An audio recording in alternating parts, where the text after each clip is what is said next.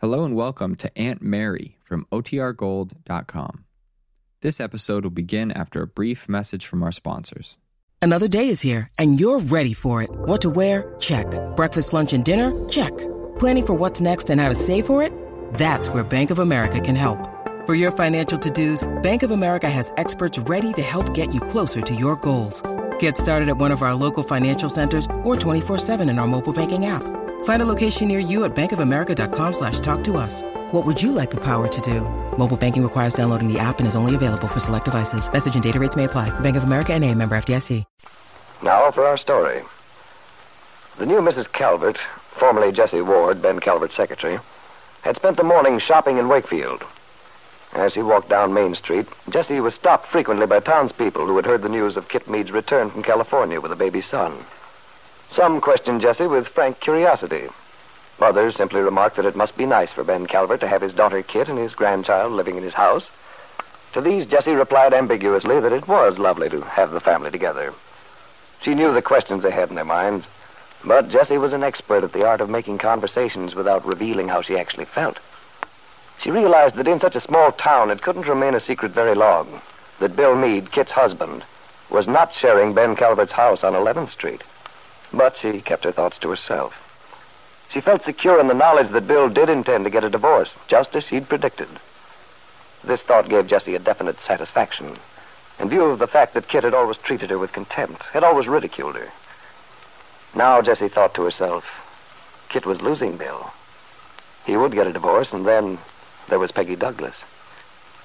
Now, this latter thought brought a secret little smile to Jessie's lips, a smile which was still there as Jessie walked into the Brown Palace Hotel coffee shop at noon to have a bite of lunch.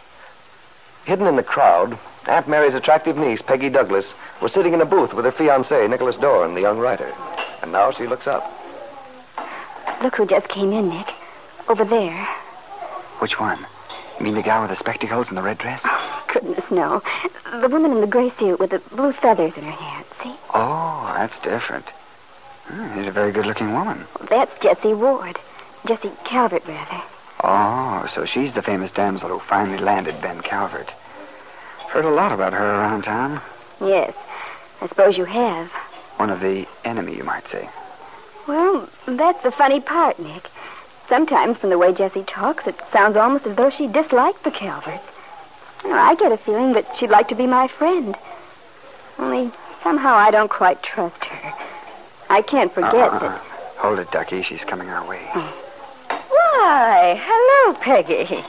Oh, this seems to be a favorite meeting place for us. That's right. We've run into each other here several times. Mrs. Calvert, this is Nicholas Dorn. How do you do, Mrs. Calvert? Well, this is quite a thrill for me, Mr. Dorn, meeting a real Hollywood writer. I've heard so much about you. I was going to say the same thing to you. Yes. I imagine you have. Wakefield's the sort of town where people hear just about everything that goes on. That's one of the things I like about it. It's quite a happy hunting ground for a writer. I've learned more about life since I've been here than I gathered in all the rest of my 30-odd years. Won't you join us, Mrs. Calvert? We were just waiting to give our orders. Yes, please do, Jessie. Oh, well, thank you. Sure I won't be intruding? I didn't expect the place to be so crowded today. It does seem to be unusually busy, doesn't it? Poor Sally's all alone, too. The other girl has the flu, she said. She told us she'd get around to us as soon as she could. Well, this is very nice of you. Here I was expecting to have a hasty bite all by myself, and instead I meet you two nice people. I was so interested while you were making that film, Mr. Dorn. I have a lot of questions to ask you. I'd be glad to answer them, if I can. Well... they're probably silly ones. I don't mind. It always makes me feel so wise to have people ask me things. What would you like to know? Well, for one thing, I've always wondered if it's true that they sometimes have to do the same scene over dozens and dozens of times. Oh, sometimes they do. Depends. Well, depends on what? Oh, lots of things. Director, performers, mood of the scene. I see. Next question? Oh, well, there's so many things. Oh, come now, Mrs. Calvert. I know you have another question. You do? Sure. You want to know if I ever meet any of the film stars, And if I know Van Johnson. Oh, Mr. Dolan, you're quite an observant young man. Yes, I do occasionally meet up with some of the glamour boys and girls, although I've never had the honor of meeting V.J. Nick, I think you're naughty to tease Jessie. Tell me, what happened to the picture you were making in Wakefield? It's all finished, isn't it? Oh, yes, some time ago. At least my part was. But you're still here. Nicholas is thinking of staying on in Wakefield. Oh, is that so? You sound surprised, Mrs. Calvert. Well, I suppose I am, a little. It's rather hard for me to imagine why anyone would prefer Wakefield to Hollywood.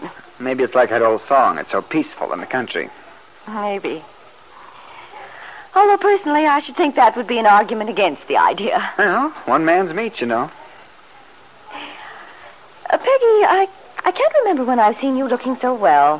Why, thank you, Jessie. I'm feeling very well. You should have seen her, Mr. Dorn, when she was a little girl with long curls. She was charming, so quiet and well-behaved. It doesn't quite tie in with the stories I've heard around the Lane Farm. The young rowdy tearing madly about on a bicycle. Well, I was just versatile. Versatile is right. A woman with as many facets as the truth and as many colors as... Well, go on. Don't leave us up in the air. As many colors as a sunset. There, I said it, and I'm glad. By the way, Peggy, I suppose you knew that Kit's back. Yes, I heard. The baby's really very cute. It's a boy, isn't it? What's his name? Benjamin, after your husband? No.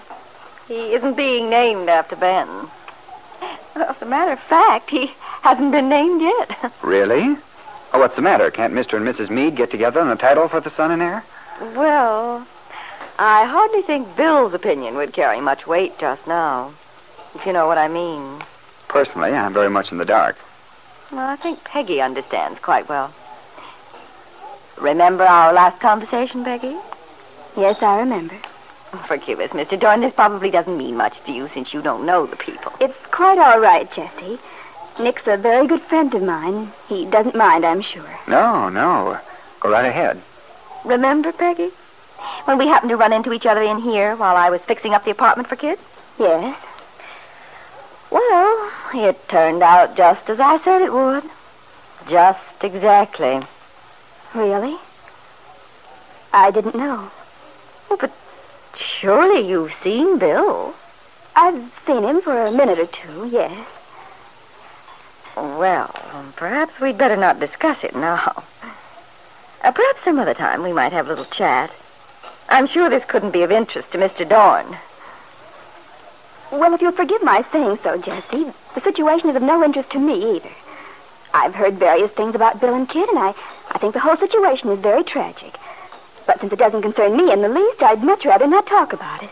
Well, of course, if you'd rather not, Peggy. Well, there doesn't seem to be much hope of my getting any food right away, and I have an appointment with a hairdresser. I'm afraid I'll have to run along without having lunch. Will you excuse me? Yes, of course, Jessie.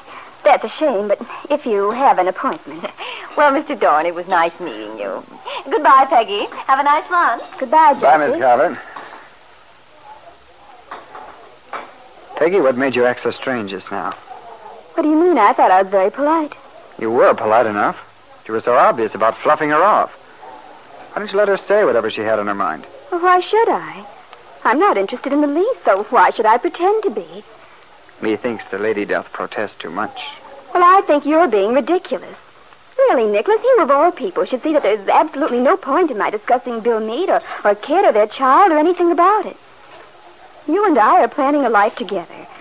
What happens to Bill Meade and his family is none of our concern. Now, wait a minute, Peggy. Maybe you don't realize how your behavior looks to someone else. The fact that you can't even hear the mention of Bill Meade's name without getting into an uproar means something. And it's far from ridiculous for me to be concerned about it. As you say, we are planning a life together. But I'd like to be fairly sure that it isn't going to be built on shaky foundations. You know what I think Nicholas Dorn? I think you're acting like a very jealous man. Nicholas Dorn looked across the little table at Peggy with a puzzled, surprised expression on his face. Then as he started to speak, the waitress came to take their orders.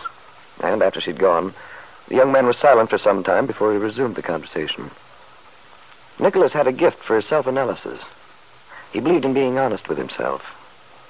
Now, reviewing his illogical anger at Peggy's reactions every time she heard Bill Meade's name, Nicholas realized that his attitude certainly had all the aspects of jealousy. Then, could this mean that all his theories about rational, unromantic relationships had failed him? Could it mean that after all he'd been tricked by his emotions again? That in fact he had fallen in love?